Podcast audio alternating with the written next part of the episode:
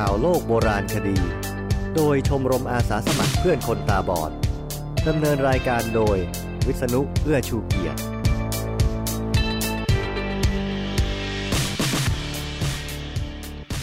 เรามาถึงจุดนี้ได้ยังไงครับ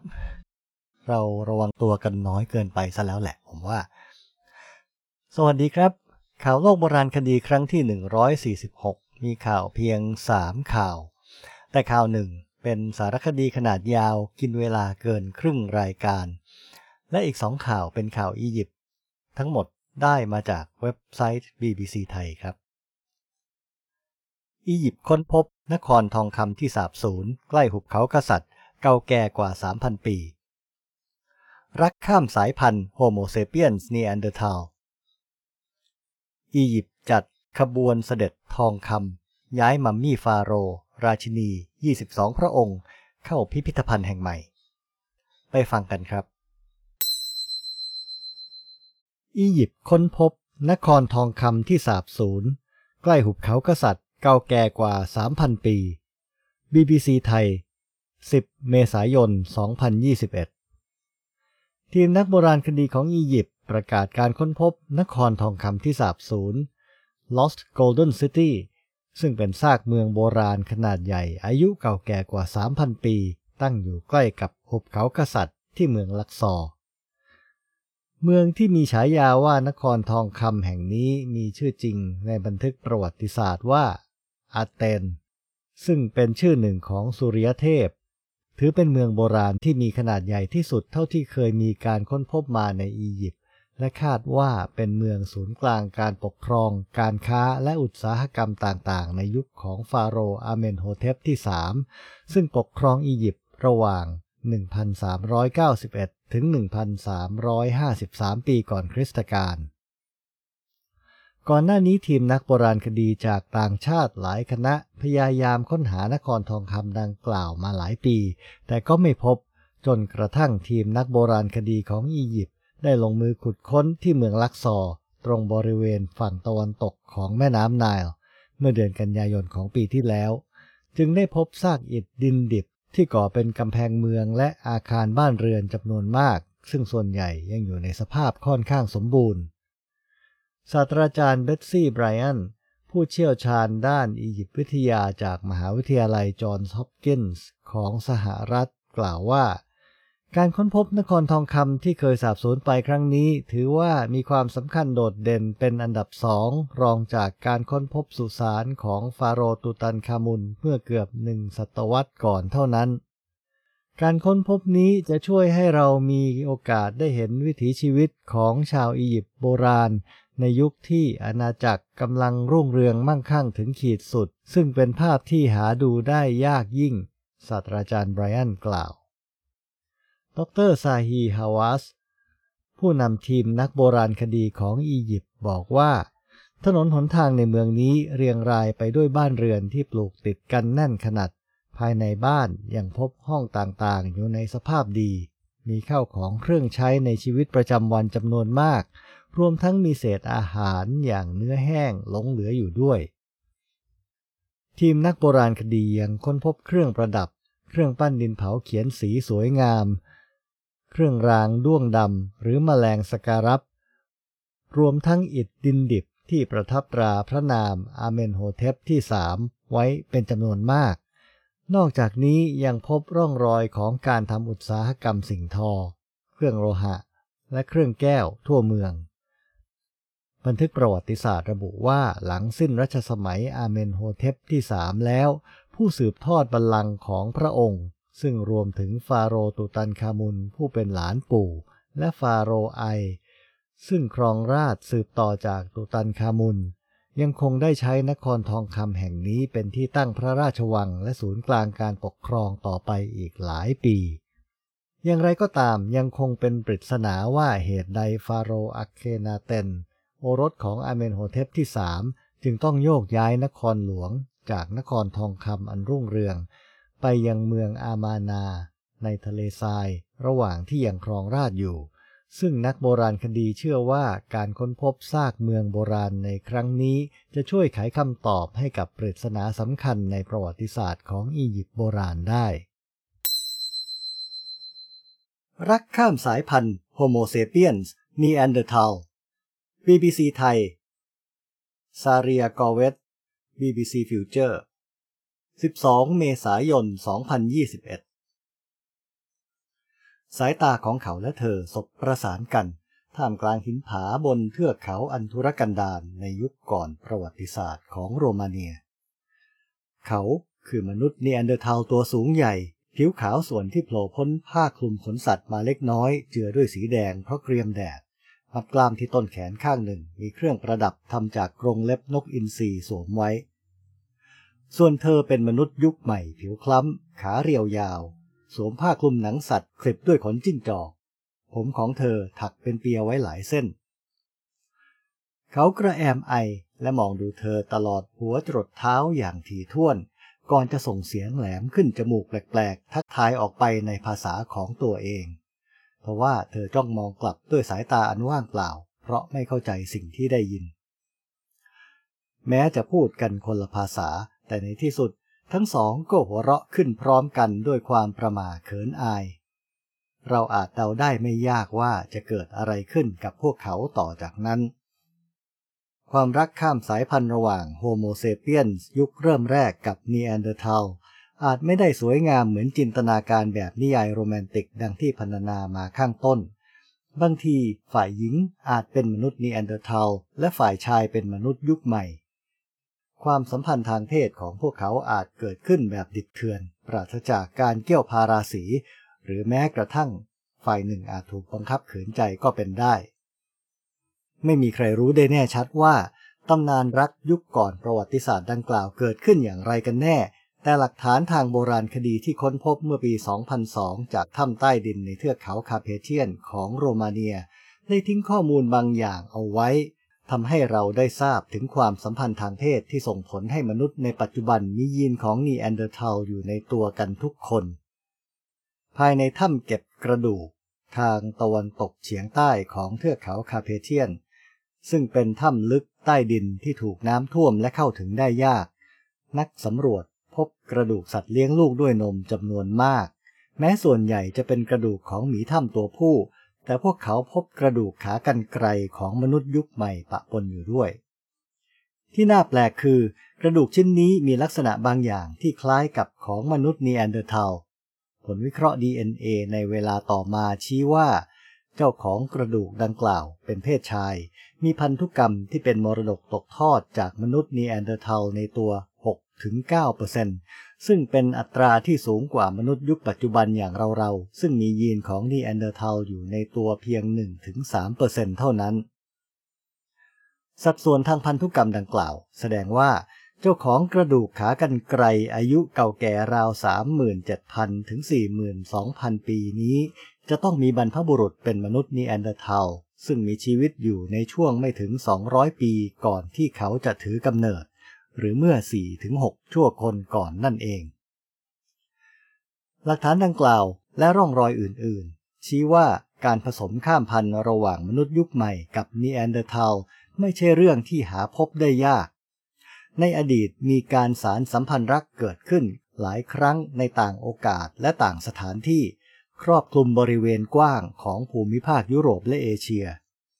ยิ่งไปกว่านั้น ฟอสซิลกระดูกของนีแอนเดอร์ทัลที่พบในบางแห่ง ยังมีพันธุกรรมของมนุษย์โฮโมเซเปียนในยุคเริ่มแรกเมื่อราวแสนปีก่อน ปะปนอยู่ในสัดส่วน 1-7%อีกด้วย แรกจุมพิษเบาะแสอีกอย่างที่ชี้ถึงสัมพันธ์สวาดยุคโบราณ ระหว่างมนุษย์ต่างสายพันธุ์ ได้แก่จุลินทรีย์ชนิดหนึ่งที่คล้ายกับแบคทีเรีย ซึ่งมีชื่อวิทยาศาสตร์ว่า m e t a n o b r e v i b a c t e r oralis หรือ M. oralis เมื่อปี 2017 ดรลอร่าเวริช นักมนุษยวิทยาจากมหาวิทยาลัยเพนซิลเวเนียสเตทของสหรัฐ ค้นพบ DNA ของจุลินทรีย์ชนิดนี้ในคราบหินปูนที่เกาะบนฟันของมนุษย์นีแอนเดอร์ทัล ซึ่งฟันซี่ดังกล่าวมีอายุเก่าแก่ 48,000 ปี มาจากซากฟอสซิลของครอบครัวนีแอนเดอร์ทัลที่พบทางตอนเหนือของสเปน สิ่งที่น่าประหลาดใจก็คือ เรายังคงพบจุลินทรีย์ชนิดนี้อาศัยอยู่ในช่องปากของมนุษย์ยุคปัจจุบัน ซึ่งบ่งชี้ว่ามีการถ่ายทอดระบบชีวนิเวศจุลชีพ หรือไมโครไบโอมในร่างกาย ระหว่างนีแอนเดอร์ทัลและโฮโมเซเปียนส์หลายครั้ง การเปรียบเทียบลักษณะทางพันธุกรรมของจุลินทรีย์ M. oralis ที่พบบนฟอสซิลฟันดังกล่าว กับที่พบในช่องปากของคนเราทุกวันนี้ทำให้ทราบว่าพวกมันเริ่มมีวิวัฒนาการแยกสายพันธุ์กันเมื่อ 120,000 ปีก่อน ซึ่งอาจเป็นช่วงเวลาหนึ่งที่มนุษย์นีแอนเดอร์ทัลและโฮโมเซเปียนส์มีเพศสัมพันธ์กันอย่างแพร่หลาย เวลาที่คนเราจูบกันจะมีการถ่ายทอดแลกเปลี่ยนจุลินทรีย์ในช่องปากกันไปมา เปิดโอกาสให้เชื้อจากในร่างกายของคนหนึ่งเข้าไปอาศัยอยู่ในตัวของอีกคนหนึ่งได้ ซึ่งเชื้อก็จะมีการกลายพันธุ์เพื่อปรับตัวให้รอดกับการเปลี่ยนแปลงสภาพแวดล้อมในครั้งนี้ และส่งต่อลักษณะดังกล่าวให้ลูกหลาน ดร.เวย์ริชกล่าว ความเป็นไปอีกอย่างหนึ่งที่จุลินทรีย์จากนีแอนเดอร์ทัลจะเข้าไปอาศัยอยู่ในช่องปากของมนุษย์ยุคใหม่ ก็คือการแบ่งปันอาหารเพื่อกินร่วมกัน ซึ่งเป็นไปได้สูงว่าคู่รักที่เป็นมนุษย์ต่างสายพันธุ์จะมีมื้ออาหารแสนหวานระหว่างสานสัมพันธ์ส่วนตัว มากกว่าจะเป็นการถ่ายทอดจุลินทรีย์จากงานกินเลี้ยงเพื่อผูกมิตรระหว่างเผ่า ซึ่งยังไม่พบหลักฐานที่ยืนยันในเรื่องนี้ ยีนนีแอนเดอร์ทัลในตัวเรามาจากหญิงหรือชาย แม้นักวิทยาศาสตร์ยังไม่อาจจะทราบได้อย่างแน่นอนว่าต้นตระกูลที่นำเชื้อสายนีแอนเดอร์ทัลเข้ามาอยู่ในตัวเรานั้น เป็นบรรพบุรุษหรือบรรพสตรีกันแน่ แต่มีหลักฐานบางส่วนจากซากกระดูกของมนุษย์เดนิโซวานมนุษย์โบราณอีกสายพันธุ์หนึ่งที่มีพันธุกรรมใกล้ชิดกับนีแอนเดอร์ทัลมากกว่าโฮโมเซเปียนส์ซึ่งพอจะช่วยไขปริศนานี้ได้ เมื่อปี 2018 มีการค้นพบชิ้นส่วนกระดูกของเด็กสาวที่เป็นมนุษย์เดนิโซวานในถ้ำแห่งหนึ่งบนเทือกเขาอัลไตของรัสเซีย ซึ่งผลวิเคราะห์ทางพันธุกรรมชี้ว่า เธอคือลูกผสมที่มีแม่ เป็นมนุษย์นีแอนเดอร์ทัลโครโมโซมเพศชายหรือโครโมโซม Y ที่สกัดได้จากฟอสซิลของนีแอนเดอร์ทัลอีก 3 ร่าง ซึ่งมีอายุเก่าแก่ระหว่าง 38,000 ถึง 53,000 ปี ยังมีความคล้ายคลึงกับของมนุษย์ยุคใหม่เพศชายอย่างมาก ซึ่งยืนยันว่าในช่วงที่นีแอนเดอร์ทัลกำลังใกล้จะสูญพันธุ์ มีการผสมข้ามสายพันธุ์ ระหว่างโฮโมเซเปียนเพศชาย กับนีแอนเดอร์ทัลเพศหญิงบ่อยครั้ง แต่อย่างไรก็ตามมีหลักฐานบางชิ้นที่ชี้เบาะแสไปในทิศทางตรงกันข้าม โดยพบว่าฟอสซิลของนีแอนเดอร์ทัลร่างหนึ่ง ซึ่งมีอายุเก่าแก่ถึง 250,000 ถึง 100,000 ปี กลับมีไมโทคอนเดรียล DNA ของมนุษย์ยุคใหม่อยู่ด้วย ทั้งที่มันเป็นสารพันธุกรรมในอวัยวะสร้างพลังงานของเซลล์ที่จะสืบทอดจากแม่ไปสู่ลูกเท่านั้น หลักฐานจากไมโทคอนเดรียดังกล่าว ชี้ว่ามีการผสมข้ามสายพันธุ์ ระหว่างโฮโมเซเปียนส์เพศหญิง และนีแอนเดอร์ทัลเพศชาย ในยุคสมัยที่มนุษย์โฮโมเซเปียนส์ส่วนใหญ่ ยังคงไม่ได้อพยพออกจากทวีปแอฟริกา โรคติดต่อทางเพศสัมพันธ์ ผลการศึกษาพันธุกรรมของเชื้อไวรัส HPV ซึ่งติดต่อได้ทางเพศสัมพันธ์ และเป็นสาเหตุของมะเร็งปากมดลูกในมนุษย์ยุคใหม่ พบข้อมูลบางอย่างที่แปลกประหลาด ซึ่งสามารถชี้ได้ว่าโฮโมเซเปียนส์เริ่มมีสัมพันธ์สวาทกับนีแอนเดอร์ทัลแทบจะในทันทีที่ก้าวเท้าออกพ้นจากทวีปแอฟริกา ผลวิเคราะห์การกระจายตัวของไวรัส HPV-16 ซึ่งเป็นสายพันธุ์ที่อันตรายมากที่สุดชนิดหนึ่ง พบว่ามีการติดเชื้อ HPV-16 ชนิด A ในหลายพื้นที่ทั่วโลก ยกเว้นแต่ภูมิภาคซับซาฮารันแอฟริกา หรือพื้นที่นับแต่ตอนล่างของทะเลทรายซาฮาราลงมา จะมีเพียงเชื้อชนิด B และ C ซึ่งพบได้น้อยกว่ามากเท่านั้น น่าแปลกใจว่ารูปแบบการกระจายตัวของเชื้อไวรัสดังกล่าว สอดคล้องกับการกระจายตัวของยีนมนุษย์นีแอนเดอร์ทัลในหมู่ประชากรมนุษย์ยุคใหม่พอดี โดยผู้คนในภูมิภาคซับซาฮารันแอฟริกา ยังมีสัดส่วนของพันธุกรรมนีแอนเดอร์ทัลในตัวน้อยกว่าคนทั่วโลกมาก เมื่อใช้ข้อมูลความหลากหลายทางพันธุกรรมของเชื้อ HPV-16 ชนิด A มาคำนวณดูแล้ว พบว่ามันถือกำเนิดขึ้นเมื่อราว 60,000 ถึง 120,000 ปีที่แล้ว ซึ่งสอดคล้องกับช่วงเวลาที่โฮโมเซเปียนส์เริ่มอพยพออกจากทวีปแอฟริกา และได้เผชิญหน้ากับนีแอนเดอร์ทัลในดินแดนแห่งใหม่ เป็นไปไม่ได้ว่าสัมพันธ์รักระหว่างพวกเขาจะเกิดขึ้นเพียงครั้งเดียว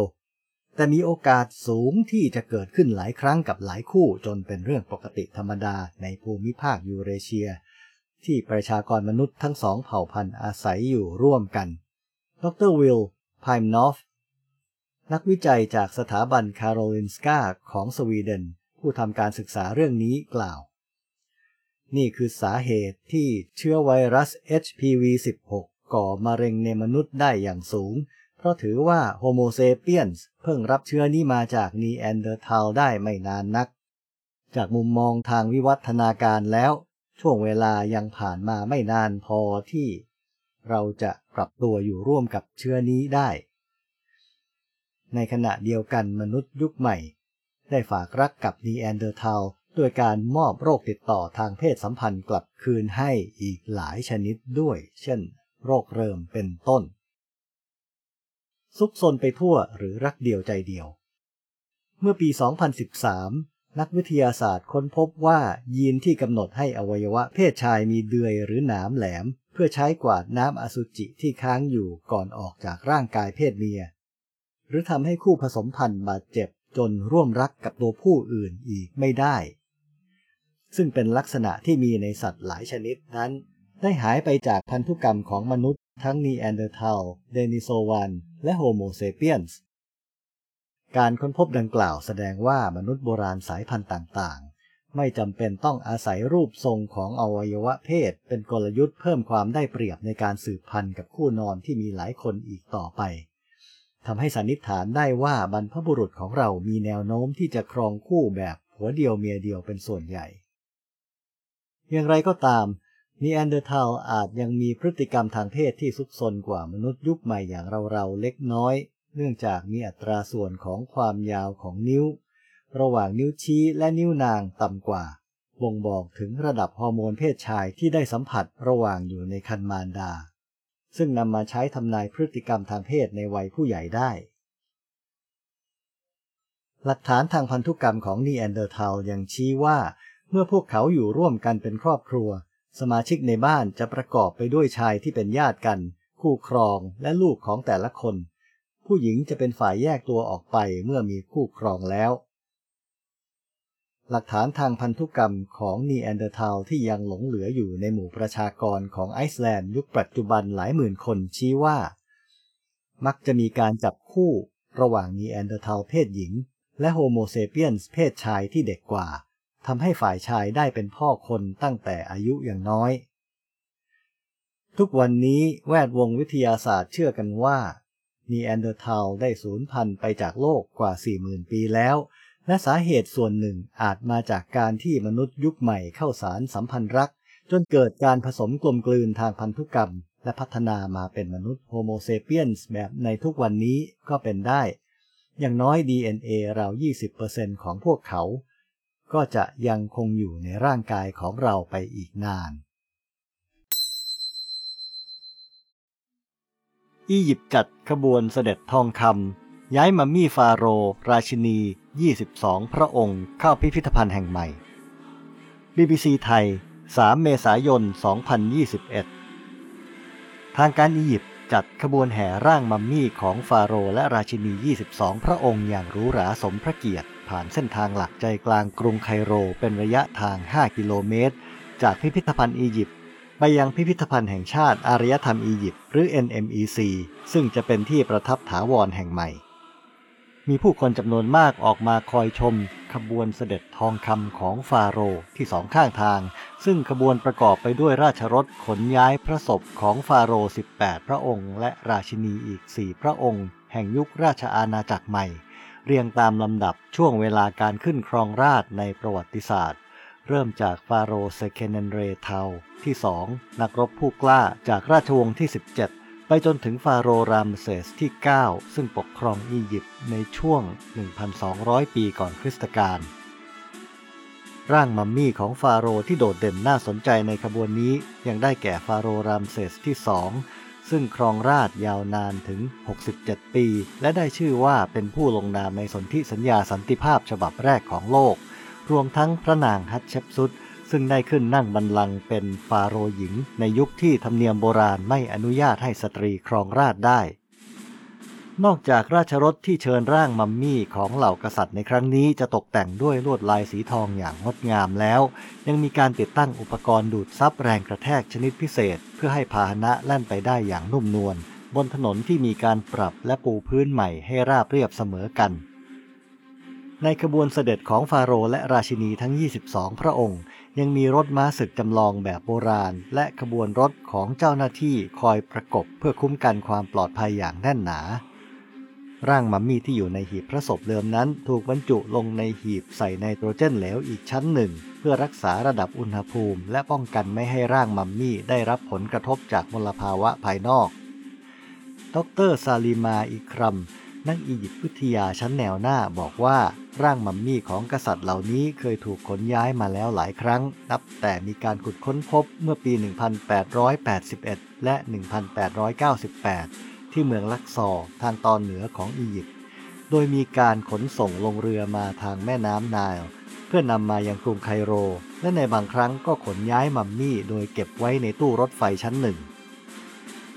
การจัดงานในครั้งนี้มีขึ้นเพื่อกระตุ้นอุตสาหกรรมการท่องเที่ยวของอียิปต์ที่ซบเซามาหลายปีเนื่องจากเหตุวุ่นวายทางการเมือง และการระบาดของโรคโควิด -19 ส่วนหอจัดแสดงร่างมัมมี่กษัตริย์ในพิพิธภัณฑ์ NMEC ซึ่งเป็นจุดหมายปลายทางของการขนย้ายที่สร้างขึ้นใหม่นั้น จะเปิดให้ประชาชนเข้าชมได้ในวันที่ 18 เมษายนนี้ โดยมีการจำลองสภาพภายในของสุสานที่ฝังพระศพจริงที่หุบเขากษัตริย์ รวมทั้งนำหีบพระศพและสมบัติที่ขุดพบมาจัดแสดงไว้ด้วย ดรซาฮีฮาวาสศาสตราจารย์ด้านอียิปต์วิทยาผู้โด่งดังบอกกับสำนักข่าว AFP ว่า นี่เป็นครั้งแรกที่มีการจัดแสดงมัมมี่ให้ดูสวยงามสมศักดิ์ศรีของผู้วายชน โดยมุ่งรักษาเกียรติของอดีตกษัตริย์ และทำให้เหมือนจริง เพื่อประโยชน์ทางการศึกษา มากกว่าจะให้ผู้เข้าชมรู้สึกตื่นเต้นหวาดกลัว